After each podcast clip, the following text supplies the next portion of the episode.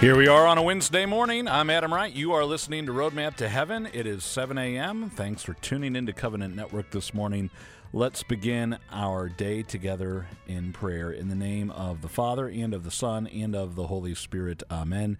O Jesus, through the Immaculate Heart of Mary, I offer you my prayers, works, joys, and sufferings of this day for all the intentions of your Sacred Heart in union with the holy sacrifice of the Mass throughout the world in reparation for my sins, for the intentions of all my relatives and friends, and in particular for the intentions of the Holy Father. Amen. We dedicate all of our thoughts, words, and actions to the greater glory of God in the name of the Father, and of the Son, and of the Holy Spirit. Amen. Well, it is shaping up to be a beautiful midweek. And, I, you know, last night I went to soccer practice and I was wearing jeans, and I thought, oh, the, the thing on my watch or my phone or whatever it was says it's 85 degrees out. I should probably change it. Then I ran out of time. I said, no, I'll just suffer through it. It was so incredibly pleasant as the sun was going down and the breeze was picking up. I was perfectly comfortable. Then I realized the uh, the price I have to pay for that is it's also the season of fall allergens, and so I came home and uh, had to deal with that. But that's an easy fix these days, thanks to the the great care for my allergies I receive. That's neither here nor there. I'm just grateful the temperatures are dropping. Just grateful that the temperatures are dropping. We are going to hear from Father Ripperger this morning on the promises of the Holy Rosary. It is October, the month of the Rosary. And then we're also going to take a trip out to Kenrick Glennon Seminary where, where we are going to visit with Father Shane Deman, a, the vice rector of the seminary. We also have the third installment of our conversation with Father Wade on what's in a name and how a name brings a touch of character. So that's all ahead today. Now, I, I, know I said I'm looking forward to the temperatures dropping, but I hear there might be some rain mixed in there as well at some point, and I don't know when that point is, but I do know this. Mike Roberts is going to tell us right now. Today is the memorial of St. Francis of Assisi Born in central Italy in 1181, Francesco Bernardini was born into privilege and grew up surrounded by all the trappings of the family's place in society. As a young man, he was handsome, smart, and witty, but Francis had a conversion. Actually, he had several, and the last occurred when he was selling fine cloth in the marketplace while working for his father. When he was approached by a beggar, he was so moved he gave the beggar all his money, all the money he had and his father's from his father's business, which enraged his father and abused his friends. Francis felt called to prayer, deep and lengthy prayer, and he heard the Lord say to him, Francis, everything you have loved and desired, it is your duty to hate and despise if you wish to know my will. So Francis took all of his possessions, gave them to his father, who was demanding repayment, and then went begging door to door for the poor. And he would do this for the rest of his life. To many, and for quite a while, Francis was considered a religious fanatic, and yet he began to attract followers. He did not intend to start a new community, but soon he had so many followers there was no other choice. Francis was a great preacher, and he knew he was called to preach about the suffering of others and to celebrate all of God's creation. But he also yearned for prayer and contemplation. Near the end of his life, he was given the stigmata. He died at the age of just 44. Pope Francis said he chose that name after being elected when Cardinal Claudio Hummes said to him, Don't forget the poor. The Lord also said to St. Francis, Francis, go out and build up my house, for it is nearly falling down.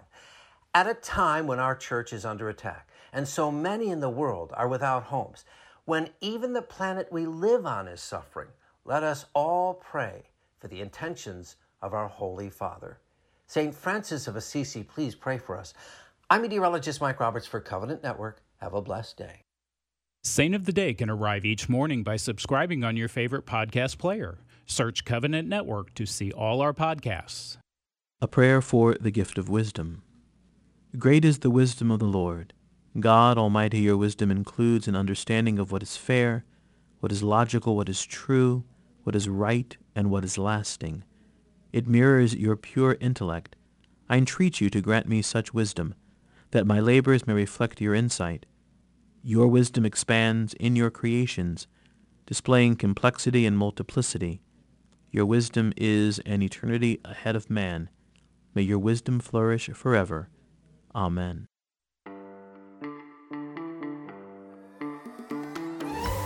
If you've missed our shows earlier this week, we started a conversation with Father Wade Menezes on what's in a name. You know, we all receive a name at birth, and our name is spoken at our baptism. The Catechism teaches there's some great, great beauty in that, some great dignity in that. And uh, yesterday we were talking about how a name is a way to sanctify God. Today we're going to pick up with Father Wade and talk, hear about how a name can bring a touch of character. So let's continue that conversation.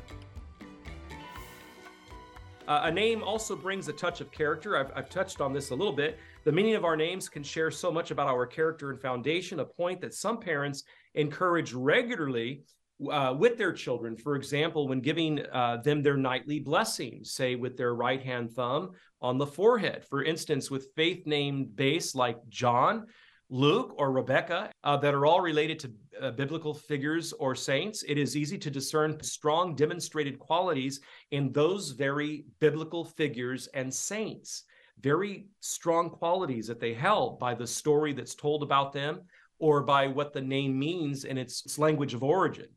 Uh, parents should view it as an essential truth that their kids know their namesake's identities including what they did for God during their earthly lives, these great saints and biblical figures. So, how they lived virtue to a heroic degree, and how their patron helps to protect and guide them to heaven, uh, the very child that's named after them. Children's names can also feature a nod to their ancestry, like your little Amelia, huh? Uh, paying homage to grandparents or great grandparents who have served as wonderful models of positive, impactful, and Christian living. In short, a child's Christian name can simultaneously celebrate a family's heritage.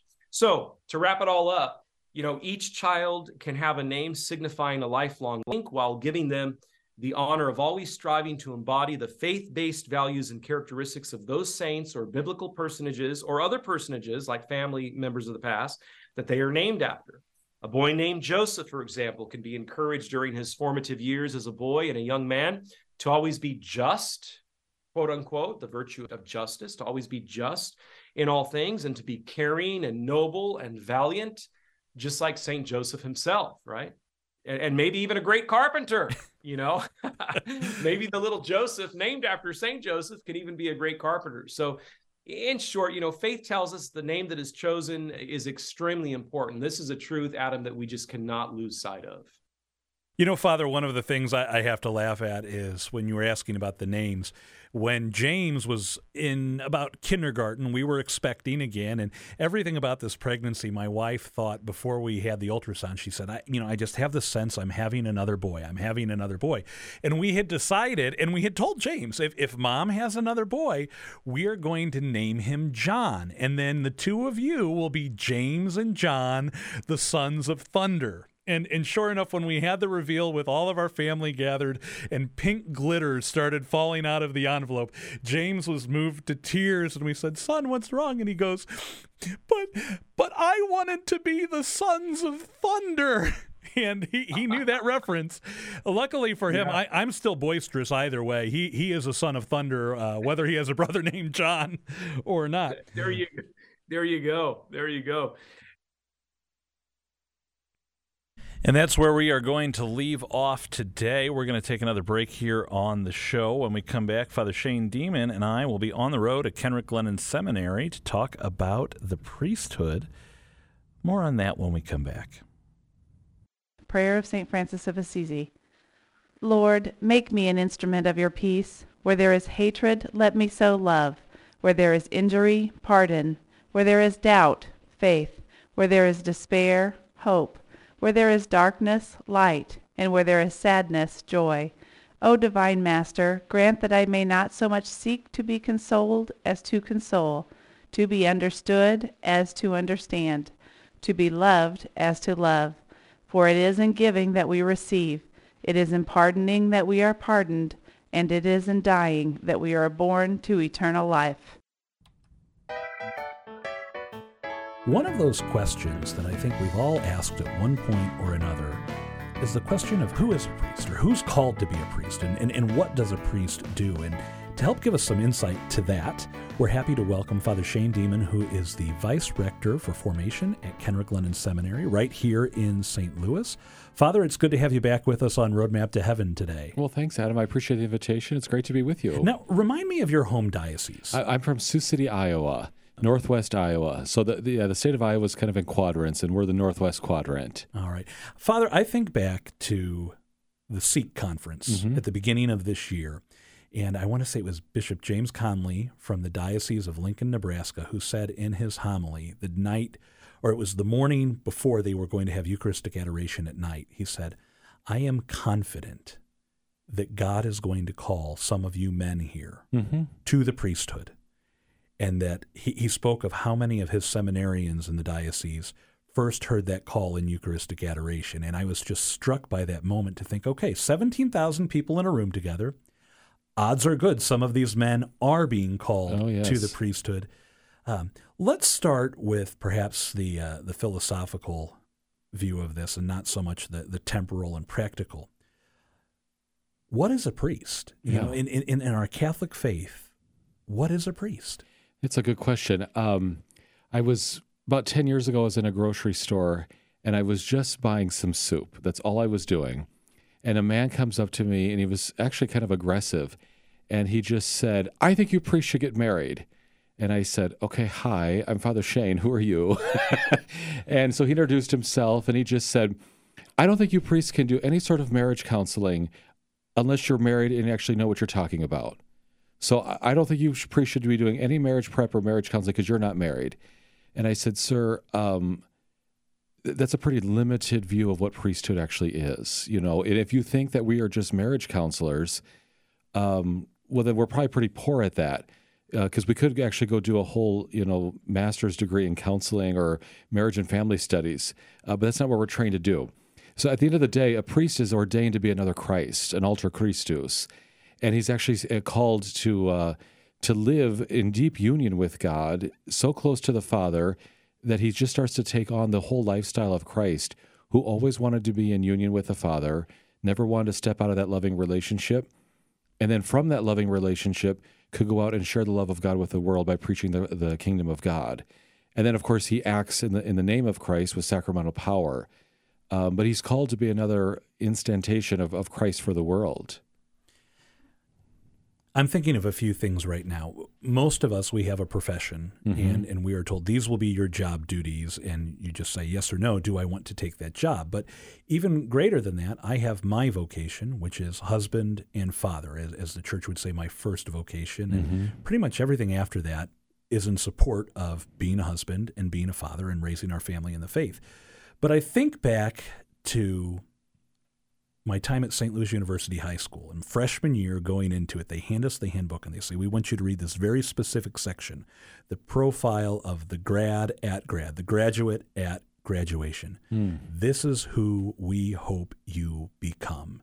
Not a checklist, not a uh, job description or a summary of skills that you would have attained, but really formed as men for others, if I had to summarize it. Mm-hmm. I imagine in seminary formation, that's something that you work with the men on as well. That when you are not a graduate of Kenrick Glennon Seminary, but more importantly, when you are ordained a priest and you receive this sacrament of holy orders, when your hands are anointed, when you're vested, this is, as you said, that new identity, that alter Christus. Uh, what are some of the things that our priests are our priests are called to do in the life of the church in terms of being that other Christ. How are they Christ to the church? Yeah, I think one of the easiest ways to summarize that would be think of the like the three missions or the three offices of a priest. He's ordained to be priest, prophet, and king. So, in a very priestly way, he's called to offer sacrifice, especially through the Mass. Uh, he's called to help sanctify others uh, through worship, through prayer, and through the graces of the sacraments, right? And then in that prophetic office, that mission, he's called to preach and to teach. And then in that kingly role, he's not ordained to have everyone kind of treat him like royalty. But in a kingly role, he's help he's called to help govern, to help organize, you know, all of our gifts and talents, to help organize a parish, to lead us all and move us in one direction in one vision towards the will of God.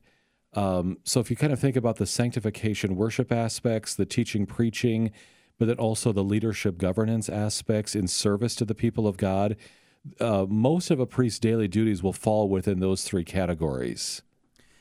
I want to come back to those categories in, in those daily duties in a little bit here, but let's let's go back a little bit further. Going back to that analogy of the freshman looking at here's who we hope you become when you mm-hmm. graduate. Uh, the men who are called to discern a vocation in seminary, I, I think every time I visited the seminary, I've noticed that there are similarities between all of the men and there are differences oh, yes. between the men. They come from all sorts of backgrounds, all sorts of walks of life. Uh, who does God call to the priesthood? You know, I think he calls. What's the best way to say? I mean, on, on a blanket level, you could say, well, he calls anybody and everybody. Not that everyone's got a specific specific vocation, but there isn't necessarily one type, right? Uh, he calls introverts and extroverts. Uh, he calls men with engineering backgrounds, with finance backgrounds. He calls some men in their childhood, and they just know, like by the age of six or seven, I'm going to be a priest one day he, he's drawing together just a, a rich array of backgrounds, gifts, talents, perspectives, personality traits, all of which enrich the church, all of which can be used to then go reach others. Um, and I think all of us priests know that our particular gifts and talents, our personalities don't necessarily click with everybody. Um, and, and, we're not just called to like win people over with our personalities, but we do know that our individual traits and characteristics are used by God in a positive way to build up others, to connect with others, to build up relationships, and then to invite them into communion.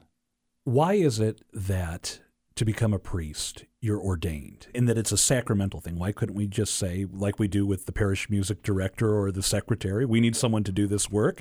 Here's a good guy. Um, so go ahead and get started. Yeah, well, first of all, I mean, we, we have a pretty rich understanding of the sacramental life, right?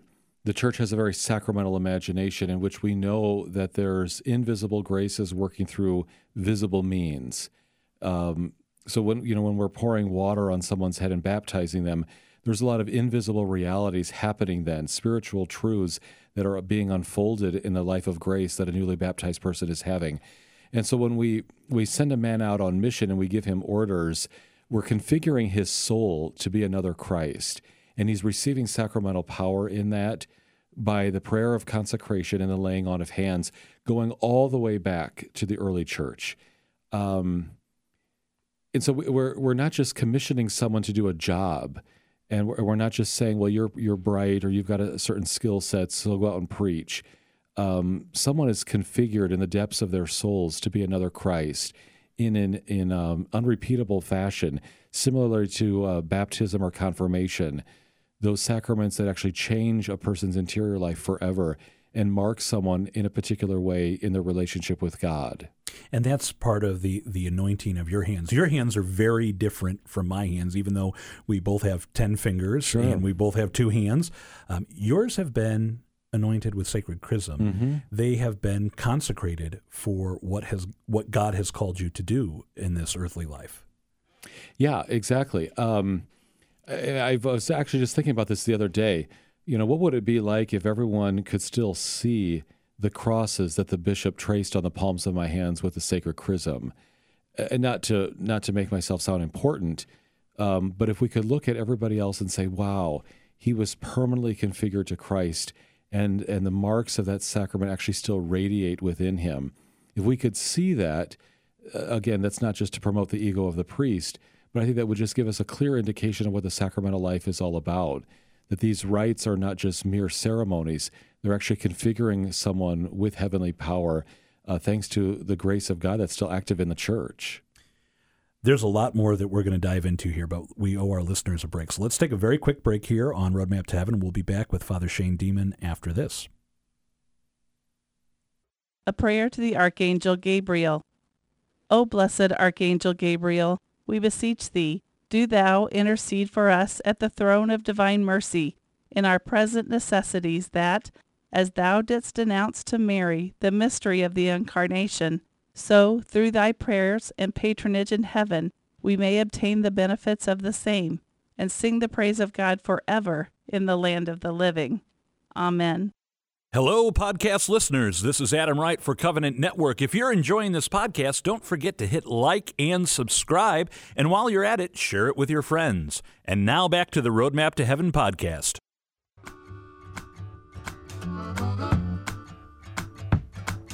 We are back. If you're just joining us, we are visiting with Father Shane Deman, who is the Vice Rector for Formation at Kenrick Glennon Seminary, talking about the priesthood. We've covered a little bit about the sacramental nature of this, that our priests are chosen. They are set apart in a very unique way where grace is imparted through the sacraments, through anointing, through the laying on of hands. Um, I want to go back to something you said earlier, Father, and that's kind of the, the day in the life of a priest. That we don't just do this to elevate you to some special standing. Once you're ordained, you are now sent on mission to be that other Christ. And for many of us, we say, okay, Father has Mass in the morning and on Saturdays in the evening. If there's a funeral or a wedding, Father will be there for that. Baptisms as well, hearing confessions. But what does a life in the day of a parish priest typically look like? Yeah. So, I mean, a, a life or the life of a priest in the in the context of parish ministry is just given over on behalf of the flock, and the, and the shepherd has to be in the midst of the flock, and that happens in countless ways in the hospitals, in the nursing homes, um, visiting people in prison. Uh, it does it does involve some administration with meetings, you know, with the finance council and parish staff, and organizing youth ministry or elderly ministry, and but there's a lot of accompaniment that happens in small ways you know, the couple that comes in and says, you know, we're struggling in our marriage and we'd like to find the presence of God. We'd like to learn how to pray together more.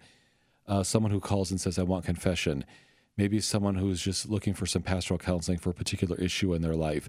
There's a lot of accompaniment that happens in very small ways that most people don't understand. And I've had countless people say, oh, being a priest must be great. You just kind of work one day a week on Sundays. Um, and they don't necessarily realize the emergencies that come up in people's lives but also the, the many ways that we're just trying to accompany people in marriage prep, in baptism preparation, you know, classes for, for parents, which a lot of laity and deacons help with as well. Uh, but there's there's deep accompaniment that's helping draw people into the lived experience of Christ, and that happens round the clock. Now, one of the important works, it's both a spiritual work and a temporal work. Uh, in fact, it has a temporal name, is the praying of the Liturgy of the Hours mm. throughout the day. That's something that all of our priests are not just asked to pray, but called to pray mm-hmm. in their daily life. Um, and I think that's another one of those things that maybe we don't think about, we don't see it, but th- that as the pastor of a parish, as the leader of a flock, um, an important work of the priest is praying for those under his charge. Right. Yeah, the most important duties that a priest will undertake every day is really not seen by the parish, and that is this is called to be a, a very strong mystic, uh, to spend a lot of time in prayer, to be so fascinated with the presence of God and to be so nourished from the wellspring of heaven that in that identity he's able to go out and nourish others because he himself has been well fed. Uh, he draws close to the Lord and he's just interested in the things of heaven. Uh, and again, no one sees that, you know. So unless you check in on a chapel or a, a church early in the morning before sunrise, um, that's usually where Father needs to be. He's probably not going to be in his office. He needs to be in front of the Blessed Sacrament. And there there have been periods throughout church history where priests will say, "Well, my my ministry, my work is my prayer." No, uh, there is no substitute for for dwelling very close to the presence of God. There's no substitute for the intimacy that comes in pouring out one's heart and just being fed. Just as Christ did, he often withdrew from the crowds in order to share intimacy with the Father. I think one of the questions that I I always find myself asking, and I'm a little embarrassed to say this because I'm a member of the Serra Club of St. Louis, and we work to promote vocations and to support the men in the seminary and also to support our priests. Um, but it's that question of, well, how do I support my priest? I know mm-hmm. how to mm-hmm. say thank you. I can write a note or I can send Father a card for Priesthood Sunday. But what can we do to support our priests in their ministry? Well, two things come to mind. First of all, pray for him. I mean, how many of us are actually praying for our pastors, for his holiness, for his stamina, for the vision uh, that he needs to be acquiring from Christ, of where this particular parish needs to go? That has to be number one priority. But number two, are there ways in which uh, someone could come up to him and say, What's your vision? What do you need here?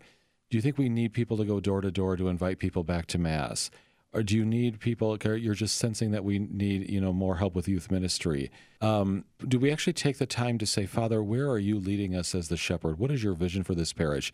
And then can we mobilize some volunteers around that? Um, the pastor of that parish, he might actually want to gather some people around him to say, I want a core team to just pray with me for the needs of this parish, the vision of this parish, and where we need to go.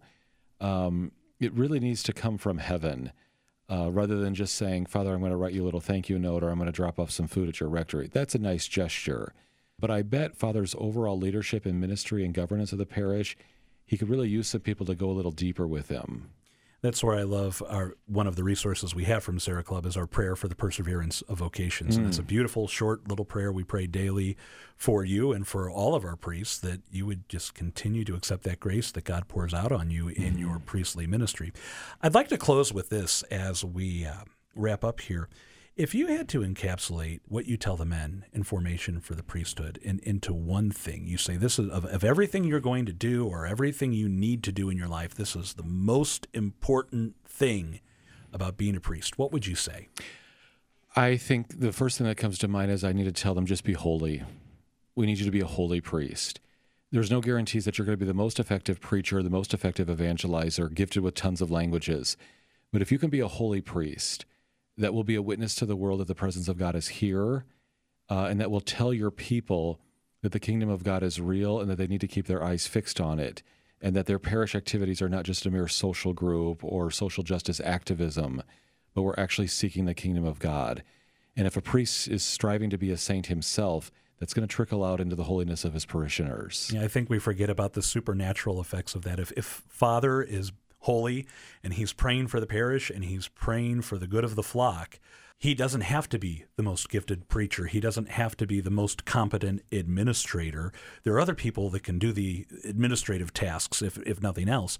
But that supernatural effect of grace will rub off mm-hmm. on everyone in the parish. That's right. Well, Father Shane, I want to thank you for being with us today. Just to, I, there's so much we could have covered. There's obviously eight plus years of seminary formation sure. you cover with the men, but to give us a little glimpse into the vocation of the priesthood and a day in the life of a priest, it's been great to be with you. Could I ask you to close us out with a prayer? Absolutely. Let's pray. In the name of the Father, the Son, of the Holy Spirit, Amen. Good and gracious God, we thank you for your Son's presence in our midst, especially in his presence through the gift of the holy priesthood. Consistently raise up a new generation of shepherds for the good of the flock, to build up the kingdom of God and to sanctify your people. Bless us throughout this day, and let us do all things for the praise and glory of your name. Amen. Amen. Before we go to the break here, I just want to remind you without priests, we do not have the sacrament. So not only pray for your priests, pray for vocations, as Father just reminded us, and especially for those of us who are parents. I'll share this with you. At the baptism of each of our five children, I prayed this very simple prayer Lord, help me to get out of your way with what you are calling them to in their life. I want to be on God's team. I don't want to be on the opposite team working against Him. So let's pray for that grace that we could help our kids get to whatever vocation God is calling them to. You're listening to Roadmap to Heaven. Stay tuned for more. A prayer to St. Joseph. O blessed Joseph, faithful guardian of my Redeemer, Jesus Christ, protector of thy chaste spouse, the Virgin Mother of God I choose thee this day to be my special patron and advocate, and I firmly resolve to honor thee all the days of my life. Therefore, I humbly beseech thee to receive me as thy client, to instruct me in every doubt, to comfort me in every affliction, to obtain for me and for all the knowledge and love of the heart of Jesus, and finally, to defend and protect me at the hour of my death. Amen. We are midway through our week, and here we stop for another daily dose of encouragement with Patty Schneier, where we continue to reflect upon the joyful mysteries. Well, in all of these mysteries, the new insight for me when I learned of these meditations was that the joyful mysteries are actually all instances that were difficult, that required sacrifice or even a little bit of suffering. So, the third joyful mystery, the Nativity, think about it. The circumstances of our Lord's birth could hardly be described as ideal or pristine. Hardly. And yet, in this cave, surrounded by beasts and animals, our Lord allowed himself to be born, to suffer cold and all the discomforts that come with being a helpless infant in this world. His incarnation caused the shepherds and the magi to gaze in wonder, for the heavens to break forth in song and proclaim joy to the world. So, in this moment, when want and need and even the threat of doom and death seemed to be all there, joy bursts forward all over the world in response. That's amazing. So, what circumstances are not ideal right now in your life? And how can you bring joy to the world, to your family, to your parish, in spite of the difficult circumstances? That was a whole new insight for me with this joyful mystery. I've prayed so many years, the third joyful mystery, the Nativity. But when I think about it now, about how it was not ideal, and then how can I, in an imperfect situations still bring joy, that's something that I want to bring to prayer. And maybe that can help you today as you pray your rosary. I don't know about you, but I am loving these new views of the joyful mysteries that Patty has been sharing with us this week. Patty, thank you for another daily dose of encouragement. Am I the only one who was hearing Mike Roberts' forecast and saying, I already know what sweater I'm going to wear later this week when the high is only 62. You know, mark this down because in a few months I'm going to be complaining about how cold it is. But after a, a, long, warm summer, I'm ready for the fall temperatures. Thanks for tuning in to Roadmap to Heaven today. We hope you have enjoyed today's episode. If you want to share it with a friend or a loved one or neighbor, relative, whoever it may be, be sure to visit ourcatholicradio.org and check out the Roadmap to Heaven page where you can find the Roadmap to Heaven podcast. You can also get it on your favorite podcast player, whether that's Spotify, TuneIn, Apple, whatever it may be. We're out there. You can find us. And uh, it really helps us out when you click like, subscribe, share, all of those things. So please be sure to do that. Let's pray in the name of the Father, and of the Son, and of the Holy Spirit. Amen. All glory be to the Father, and to the Son, and to the Holy Spirit, as it was in the beginning, is now, and ever shall be, world without end. Amen. Mary, Mother of the Rosary, pray for us. Saint Joseph, terror of demons pray for us. In the name of the Father, and of the Son, and of the Holy Spirit. Amen. Well, tomorrow on the show, we are going to continue going back to school with Father David Skillman, looking at Redemptor Hominis, the first encyclical of St. John Paul II. We also will wrap up with Father Wade on the importance of names, and then we've got some other goodies for you as well, so be sure to tune in for that. Until then, for all of us here at Covenant Network, I'm Adam Wright. Thanks for being part of our show today. Don't forget to pray your rosary today.